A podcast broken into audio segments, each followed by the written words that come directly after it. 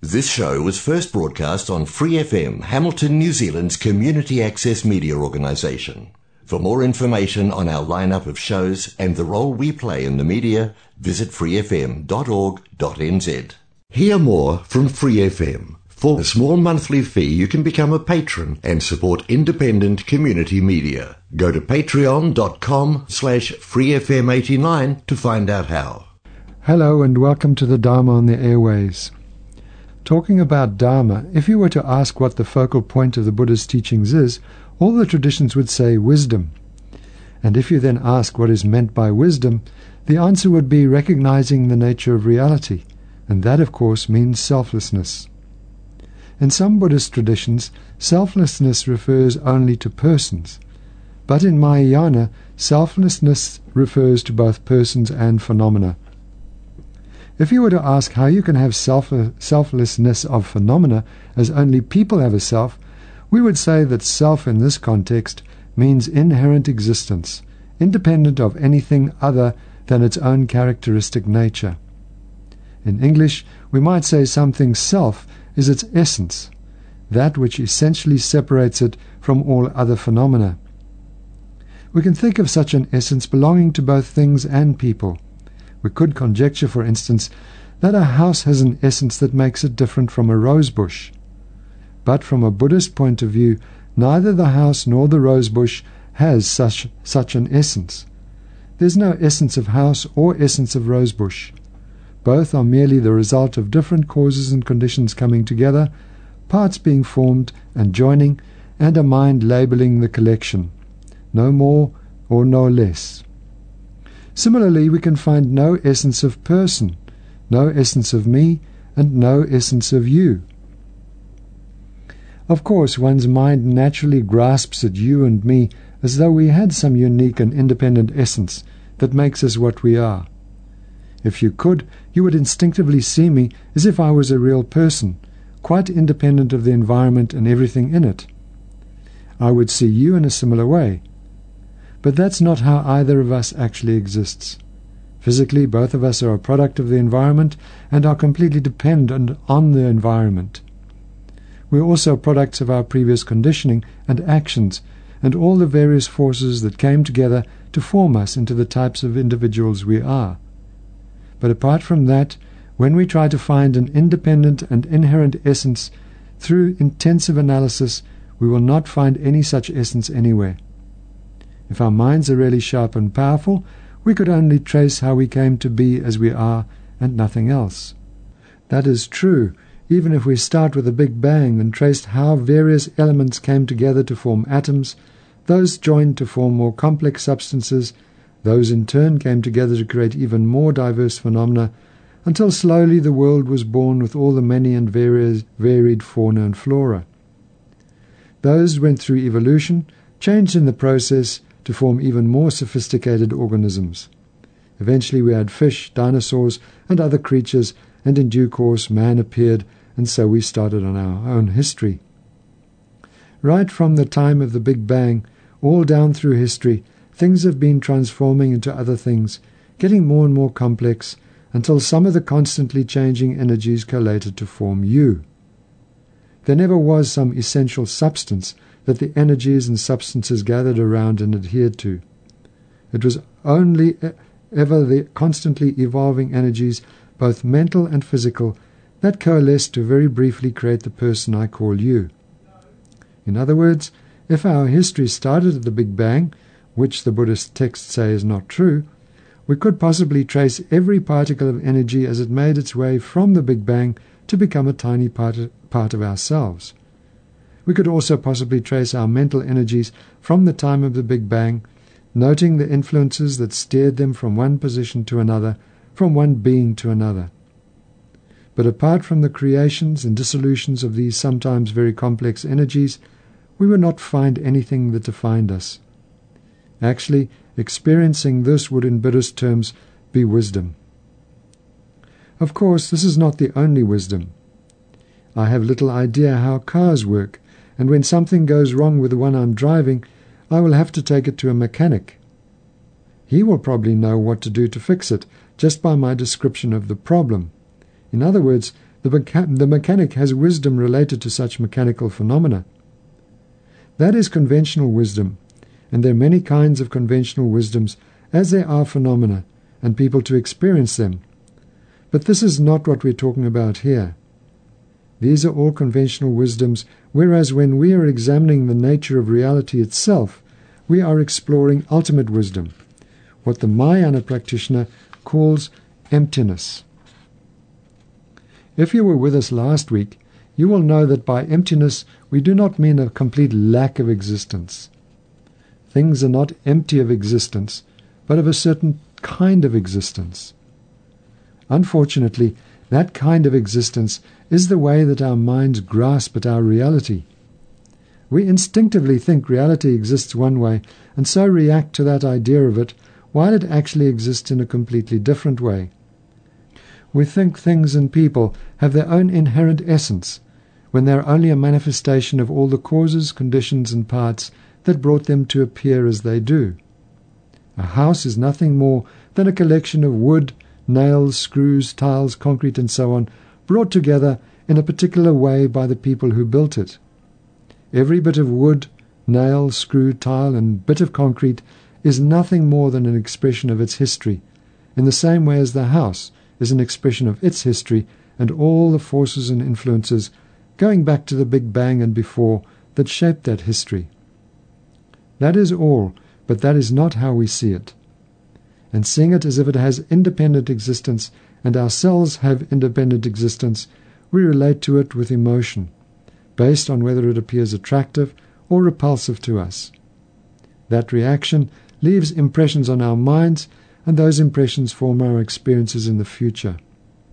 The more disturbed our impressions are, the more future discomfort we will experience, while the more peaceful and compassionate those impressions are, the more comfortable our future experiences will be. Basically, and in a very rough explanation, that is Buddhist wisdom, and all the Buddhist teachings point to this dichotomy in the way we grasp at reality and the way it truly exists. Essentially, the Buddha taught that we have to realize that persons and phenomena are completely lacking, completely empty of our mistaken way of grasping at them. They are empty of inherent independent existence. Why do we have to realize this? Because we want to be free of suffering, and it's our mistaken view of reality that is the root cause of all our misery, from the least to the worst. Destroy the root, and you destroy the whole tree of suffering trunk, branches, twigs, leaves, and buds. How to accomplish this is what we started to look at last week. In looking at the Bodhisattva's path to complete enlightenment, we've covered the six perfections a person must cultivate for enlightenment and have come to the last perfection, wisdom, and in particular, the special insight that realizes that wisdom. The previous perfection was concentration, and particularly calm abiding, the mind that will blissfully stay unmoving on an object for as long as a meditator wishes. The combination of the two, calm abiding and special insight, is what cuts through our mistaken view, and so all the suffering that we call cyclic existence. Once we have that ultra stable mind, we use it to analyze reality very closely, and the strength of the concentration and of the analysis is like a laser that vaporizes the mistaken grasping. Last week, we talked about a fourfold meditation that leads to the realization of emptiness. In rather technical jargon, it is described as firstly, identifying the object of negation, then ascertaining the pervasion, thirdly, ascertaining the absence of oneness, and lastly, ascertaining the absence of difference. We went through what it meant to identify the object of negation. Essentially, that means getting to know the self of person or things that we instinctively grasp at. It is called the object of negation because it is the thing whose existence in our meditation we will negate or deny. That self, we will find, does not exist in any shape or form anywhere. We identified two types of I. The first is the mere conventional label I, which we ascribe to our body and mind combination. If, for instance, you ask, What are you doing? and I say I'm talking on the radio, with a sense that the I is just a label for the collection of ever changing elements that make this body and mind up, it is the first type of I. This I does exist and is necessary for us to be able to communicate with each other. It does exist conventionally, but it does not exist ultimately. The second type of I is the object of negation. It is the I that we think is independent of the collection of body and mind, that exists somehow inherently and from its own side, as the philosophers say. It is the I that we rush to defend if we are harshly criticized, or that gets all pleased and puffed up if we are highly praised. At such times, it seems as if a real and independent I exists quite separate from the body mind combination. Basically, we think that this is how we really and ultimately exist as a person, when this I does not exist at all. The I exists only conventionally, as the first type of I, which has no ultimate existence at all. We have to completely get rid of this idea of an ultimately existing independent I to attain liberation from cyclic existence. So that is where we got up to last week, and before we go any further, let's set our motivation as we usually do for the program. As I've said before, it is important to set as positive a motivation as possible, because it is the motivation that makes our actions positive or negative. Keeping that in mind, the best motivation is to gain enlightenment, so that just like the Buddha, we can be the greatest benefit possible to all the beings we have karmic connection with. So let's take a minute to set such a motivation, or if that seems too difficult, at least motivate for your own liberation and enlightenment.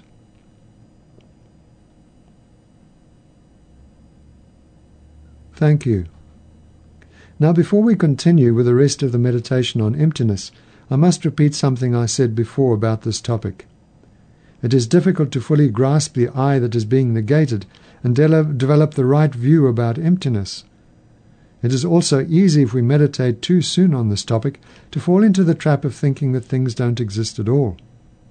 Therefore, we are often advised not to meditate on emptiness until we've taken lots of teachings on it and are guided by a master who has experience with it. So, if you're new to what we are discussing, please just use it as a springboard for more study rather than taking it as a topic for meditation.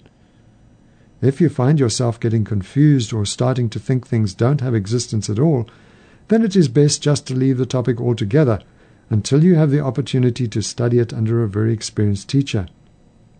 It is said that if we become convinced that things and people don't really exist at all, that they're just all illusions, we will fall into the view of the nihilists. From that point of view, it's much more difficult to get the correct view than if we start from our current state of seeing things and people as independently and inherently existent. We're really discussing the view of emptiness so that we can develop a base for further study and contemplation, so that our knowledge grows, not so that we meditate on it, unless, of course, you have already had lots of explanation from a fully qualified teacher on this. But that is quite difficult to come by, so it's better to go carefully and slowly. At this point, it is not too difficult to make quite a major mistake about the view, so we should go with lots of care. Having said that, let's continue with a description of the rest of the meditation. We have now identified the object of negation, so we proceed to the next step, ascertaining the pervasion. Having a clear and vivid idea of the I to be negated, we now have to investigate for ourselves whether it exists or not. To do this, we examine every possible way that it could exist if we find that it cannot possibly exist in any of those ways, the only possibility left will be that it cannot exist at all. However, if any one way even vaguely suggests that the inherently existing I could exist, we cannot then assume that it does not exist.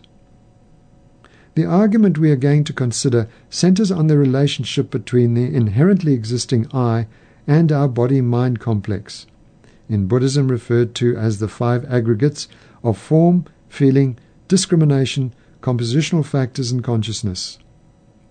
Form is basically the body and the objects that the body experiences through the senses, and compositional factors are all those mental and emotional factors that make us up excluding feeling and discrimination, which are separated out because our lives are based on feelings of pleasure, pain, and neutrality, and because the way we get to know right from wrong is through discrimination.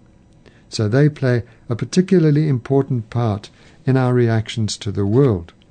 Now, if the aggregates in the I were inherently and independently existent, a relationship between them can only occur in one of four ways. They're inherently the same thing, they are inherently different, they are inherently separate and one at the same time, they are inherently neither separate nor one thing. Being separate and one simultaneously, and also being neither separate nor one, are impossible. How can two things exist both inherently separate and inherently one at the same time? And how can any two inherently existing things be neither inherently separate nor inherently one at the same time? If an inherent relationship between two inherently existing things does exist, it must do so in one of two ways. Either the two are inherently separate, or they are inherently the same. So, if the ag- five aggregates in the I are both inherently existent, they are either inherently different from each other or inherently the same thing. They can exist in no other relationship to each other. This is the conclusion that the second step in this four part meditation leads us to. If we went through the arguments to show that the I did not exist in a number of ways, but we were still uncertain whether it existed in some way we'd not yet considered, we could still not say for sure anything about its existence. Only when we've covered all the bases will we be sure. So that is the purpose of this second step, to find out all the ways that the I could exist. Once we have proved it cannot exist in any of those ways, we will be sure then that it doesn't exist in any way at all. The texts use an example of a thief. Say there are only two rooms in the upstairs story of your house and you are sitting downstairs. You hear a noise upstairs which you suspect is a thief.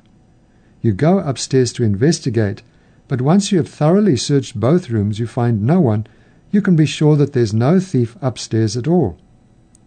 Similarly, in our argument, once we've searched the five aggregates comprehensively and have also searched everything separate from the five aggregates and still not find an inherently existing I, we can be sure such a thing does not exist, no matter how apparently clear it appears to us.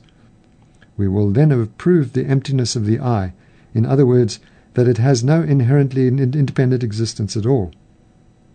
The great Indian master Nagarjuna, in his text Precious Garland, says, The person is not earth, not water, not fire, not wind, not space, not consciousness, and not all of them. What person is there other than these? Because a person is a composite of six elements, it is not an ultimate. Likewise, the elements are not ultimates, because each is a composite. Now, the third step in the meditation is to prove that the five aggregates and the I are not one thing. In technical jargon, we mentioned before, we are ascertaining the absence of oneness. If the I were inherently the same as the aggregates, in other words, if I and the body mind combination were the same thing, ten ludicrous consequences would arise. Contemplating these consequences, we will have to come to the conclusion that the I and the five aggregates are not inherently the same.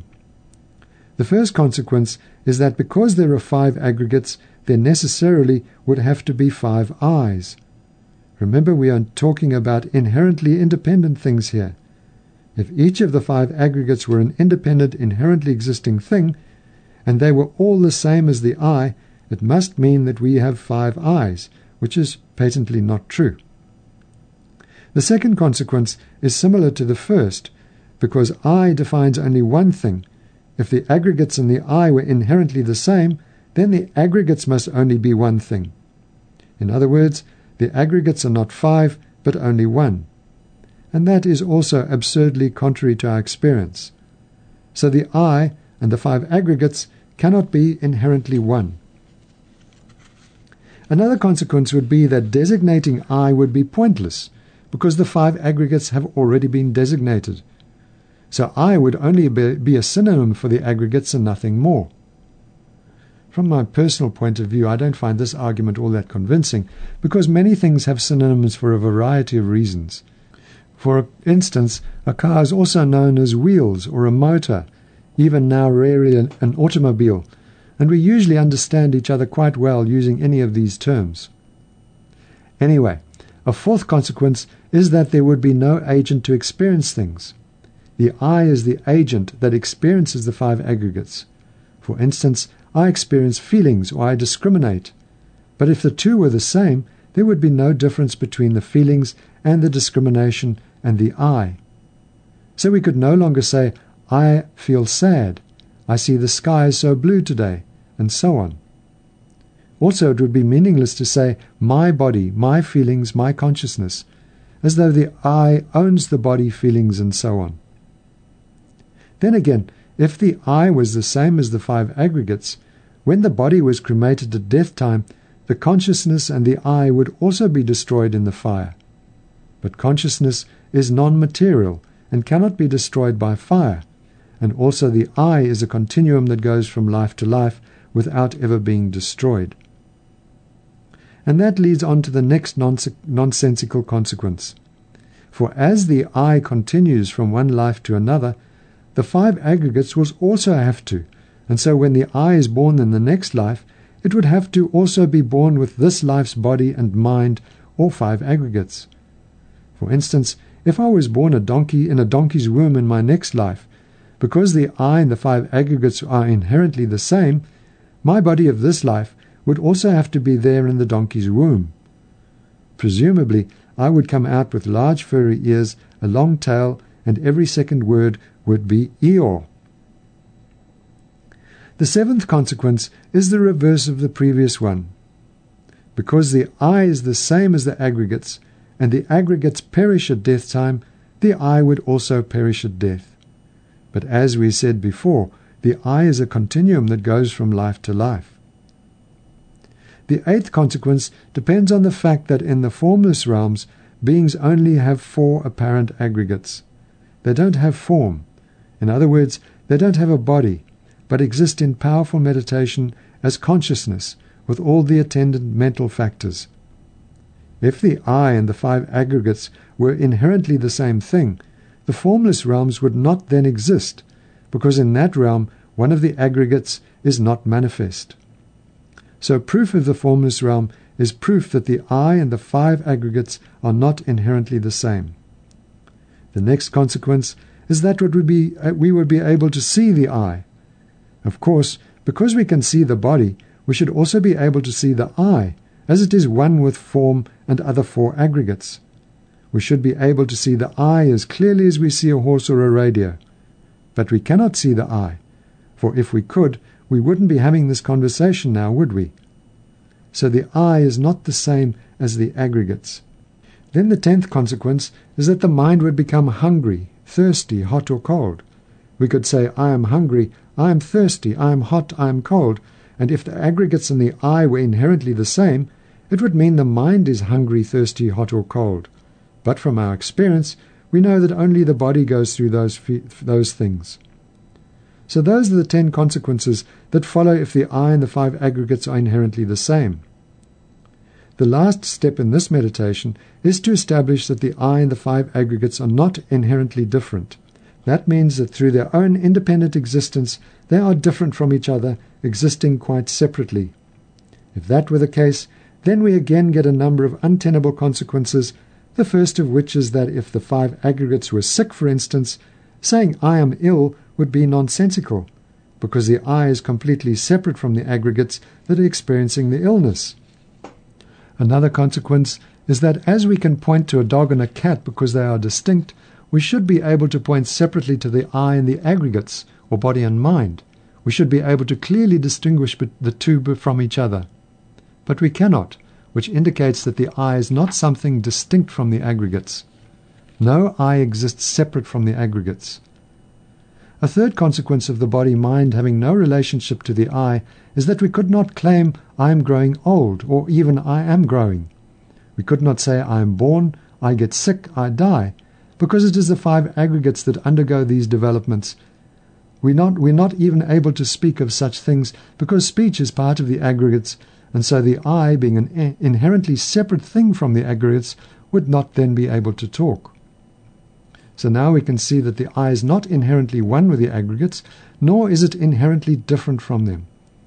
As we have direct experience of the aggregates, the only conclusion we come to is that the inherently existing I just doesn't exist at all. Why? Because we exhausted all the possible ways it could exist, and none is tenable. In the meditation, when we've gone through these reasonings and not found a truly existing I, a spacious emptiness will arise in the mind. We concentrate on this for as long as we can. Although this is not the real realization of emptiness, it is a simulacrum that is very helpful in persuading the mind to see things as they really are. We all have a conventional or nominal self, or I, that is a label on the basis of the body and mind continuum. Even Buddha has this, and it's quite a valid I or self. We've talked about this I before. It is the one that if you are eating and someone asks what you are doing, that applies when you reply, I am eating. In this case, it's just a label on an organism that's moving its jaws. There's not much sense of an inherently independent I, such as when you are criticized for doing something you never did. The I that arises in such circumstances seems really and independently existing, and that is the very I that doesn't exist at all. It is the object of negation, to coin a Buddhist phrase. That I never existed and never will. The Mahayanists say the organism is completely empty of such a self. An example of this is if you see someone walking down the street. How does your mind grasp at them? To the unthinking, non-analytical mind, the person would appear to have an independent and inherent existence, not depending on anything else. Of course, the analyzing mind would know that this is not true at all. It would know the I depends on the body and mind, and without that body and mind, the I could not exist. But unless we are so familiar with the correct view of how things exist, we will automatically and through lots of familiarity just return to our old habit we will automatically someone, see someone as inherently skinny or fat, ugly or beautiful, and so on, and not see them just as something that appears depending on causes, conditions, parts, and the label that we've given them. Only when we realize emptiness will we be able to free ourselves of this mistaken but persistent grasping. And that we realize by continual meditation with a mind of calm abiding on emptiness itself developing the special insight that cuts through cyclic existence. And now we've run out of time and must go. As always, thank you for joining the program today, and please tune in again next week. I hope you have a wonderful time until we meet again. Goodbye. Thanks for listening to this Free FM podcast. If you want to hear more content like this, you can support Free FM via Patreon. Head to patreon.com slash freefm89 to find out more.